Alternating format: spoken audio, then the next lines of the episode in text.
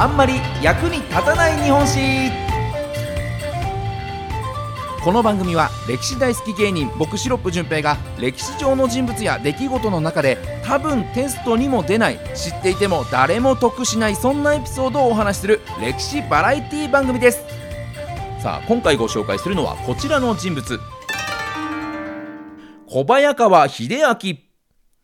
さあ小早川秀明といえば関ヶ原の戦いで石田三成方の西軍にいたのに戦が始まってから急に家康方の東軍に寝返ったことで、まあ、西軍が総崩れになって戦いを決着させることになったというもう天下の裏切り者というね、えー、異名がついている人物ですよね。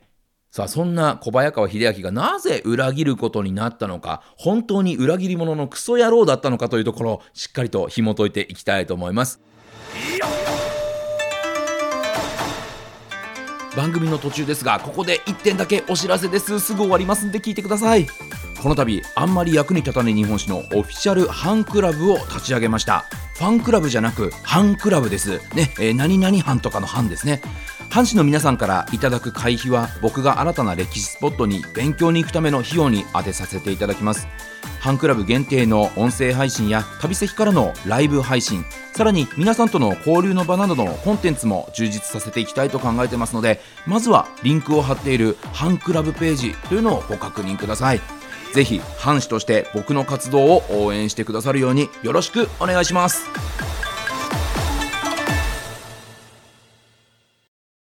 早速参りましょう。役立たずポイント。1つ目はこちら。7歳で人生のピークを迎えた男。もともとは秀吉の奥さん、ねねさん、ね、お姉さんとも呼ばれますけどね、えー、この女性のお兄さんの息子さん、まあ、つまり秀吉からすると甥っ子ですね。甥っ子として生まれた秀明なんですが、秀吉には子供がずっといなかったので、もう2、3歳で秀吉の養子となりまして、先に秀吉の養子となっていた豊臣秀次と合わせて秀吉の後継者候補として育てられていくんですね。で、秀吉からもめちゃくちゃ可愛がられまして、もう7歳にして10万石の城を与えられて、で、秀吉からはね、こう、勉強頑張るんだよ、とね。あと、水浴びするときは、あんまり人目につかないとこでやるんだよ、と。あとね、あの、爪は5日に1回はちゃんと切るんだよ、と。もう過保護なぐらいの手紙をもらったりするぐらい、もうめちゃくちゃ可愛がられてたというふうに言われてますね。で、周囲も、もう秀吉がそれだけ可愛がってる後継者ってことで、もう媚びに媚びまくってきて、もう秀明に対してね、まあまあまあまあ、あのー、一杯飲んでいただいてね、と、もうお酒勧めてくるんですよ。まだ7歳とかの子供なのにね。で、まだ子供なので、秀明もね、最初は、えー、なんか美味しくないよ、これ、とかね、言ってたかもしれないんですけども、だんだんと、もうお酒に慣れてしまって、たった7歳にして、お酒はぬるめの缶がいい。魚は炙ったイカでいいなんていうね、もう2みたいなことを言うようになっちゃって、もう完全に飲んだくれになっちゃうんですね。で、ただ、この頃が秀明の人生のピークだったと言っていいんじゃないでしょうか。子宝にこれまで恵まれなかった秀吉に、待望の実の子、秀頼が生まれてしまうんですね。そうすると、あんなに可愛がってくれてた秀吉は急に冷たくなって、この秀明のことを九州の大名、小早川隆景に養子として出してしまうんですね。でもそんな風になって、もう周りからもね、今まではなんかもう後継者ですから飲んでくださいとかめっちゃチヤホヤされてたのに、もう誰も見向きもしなくなって。ってなるともうね、飲まなきゃやってらんないわけですよ。もう12歳でさらに酒の量は増えて、アルコール中毒になっていくんですね。で、そんな中でね、秀吉は、今度実の子の秀頼の将来を盤石なものにするために、家督争いの火種となりそうな存在をどんどんと消していこうとするんですね。そこで、養子秀次を言いがかり的な感じで、もう謀反の罪を着せて切腹させちゃったりとか、さらに秀吉は秀明にも謀反の疑いをかけて、もう秀明はなんとか切腹は免れましたけども、領地を没収されてしまうというね、もうどんどんと不幸になっていってしまうんですね。さあ、そんな秀明の人生、浮上することはあるんでしょうか？続いてまいりましょう。役立たずポイント、2つ目はこちら。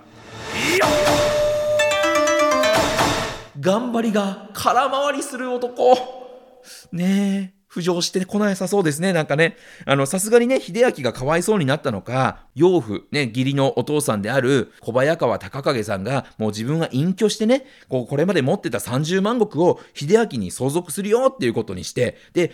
秀明としてもね、これから大名として、もう一回頑張っていくわっていう、そんなタイミングで、秀吉は朝鮮出兵を決めるんですね。で、その総大将を任されたのが小早川秀明なんです。ね、ここで結果を出せば認めてもらえるぞという、そんなね、チャンスが巡ってきました。一度は見放されてしまった元父、秀吉にいいとこを見せようと、めちゃくちゃ頑張るんです。で、初めての戦だったにもかかわらず、もう総大将という立場ながら、もう自ら先陣切って、もう大活躍を見せて、敵の首をなんと13個も取ったというふうに言われております。で、この働きぶりをね、えー、石田三成が秀吉に報告をするんですけれども、めっちゃ頑張ってましたよって報告してくれると思いきや、なんと、総大将のくせに先陣切って突っ込んでいって、軽率すぎますよ。もう全然ダメっすね、あいつ。っていう報告をするわけですよ。事実は一つなんですよ。先陣切って頑張ったっていう事実なんですけれども、それをマイナスな方で捉えて報告されてしまうんですね。で、そのせいで秀明は罰として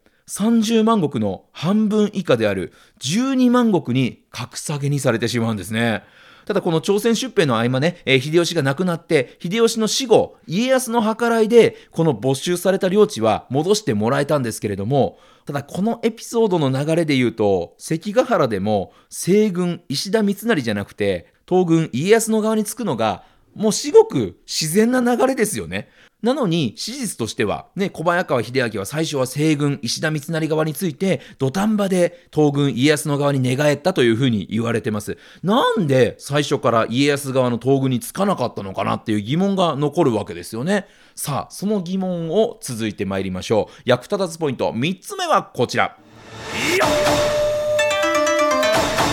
間が悪すぎる男。そうなんです。この人、運だけじゃない間も悪いんですよね。えー、関ヶ原の戦いが始まる直前、家康は会津、ね、えー、福島県のこう上杉を討つために北上していくんですね。で、秀明も家康にも味方する気満々ですから、もう兵を挙げて西からね、こう向かってきてたんですけれども、ちょうどこう近畿の辺りにね、この秀明が着いたタイミングで、石田三成が、よし家康を討つために挙兵するぞって言ってなんかみんな立ち上がっちゃったわけ。ね、えー、本来、ね、秀明の気持ちとしては家康さんと一緒に戦うんだ、ね、そのために北上するんだって思ってたら通り道の近畿で家康倒すぞっていう三成側の人たちに囲まれちゃってもうドアウェイな状態なんですよ。で三成からもあれ？秀明君も、え、何？家康倒すために駆けつけてくれたの？なんて言われて、ありがとうなんて言われると、もう今更、いや、僕家康側なんですとは当然言えないですよね。周りみんな家康倒そうって言ってるから。ね、もうしょうがないから、あのー、そ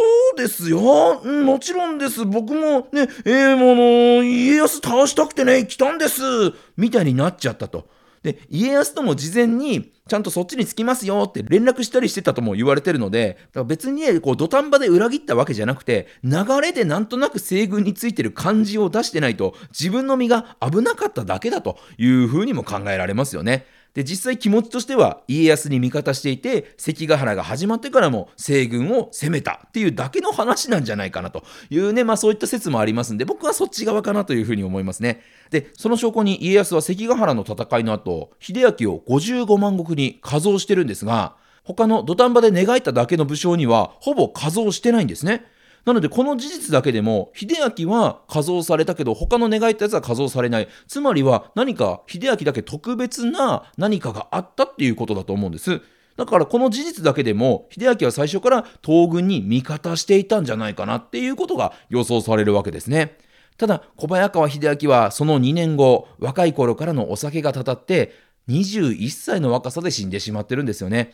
で歴史はね勝者が作っていくものですからこう秀明がねこう土壇場で寝返ったよっていう方が徳川からするとねこうストーリーとしてこう後世に語り継ぎやすかったという部分もあるかもしれませんしさらに若くして死んでしまった秀明ですから僕は裏切り者じゃないんですって弁明できるだけ長生きができなかったということなんですよね。だからそんなのが重なって天下の裏切り者小早川秀明像というのが出来上がってそれが一人歩きしてしまっただけなのかなという気がしますね。だからこう裏切り者というよりは運と間が悪かったかわいそうなやつ。それが僕にとっての小早川秀明かなという気がします。皆さんにとってはどんな小早川秀明像がしっくりくるでしょうか。ということで今回は小早川秀明ご紹介しました。また来週お目にかかりましょう。さよなら。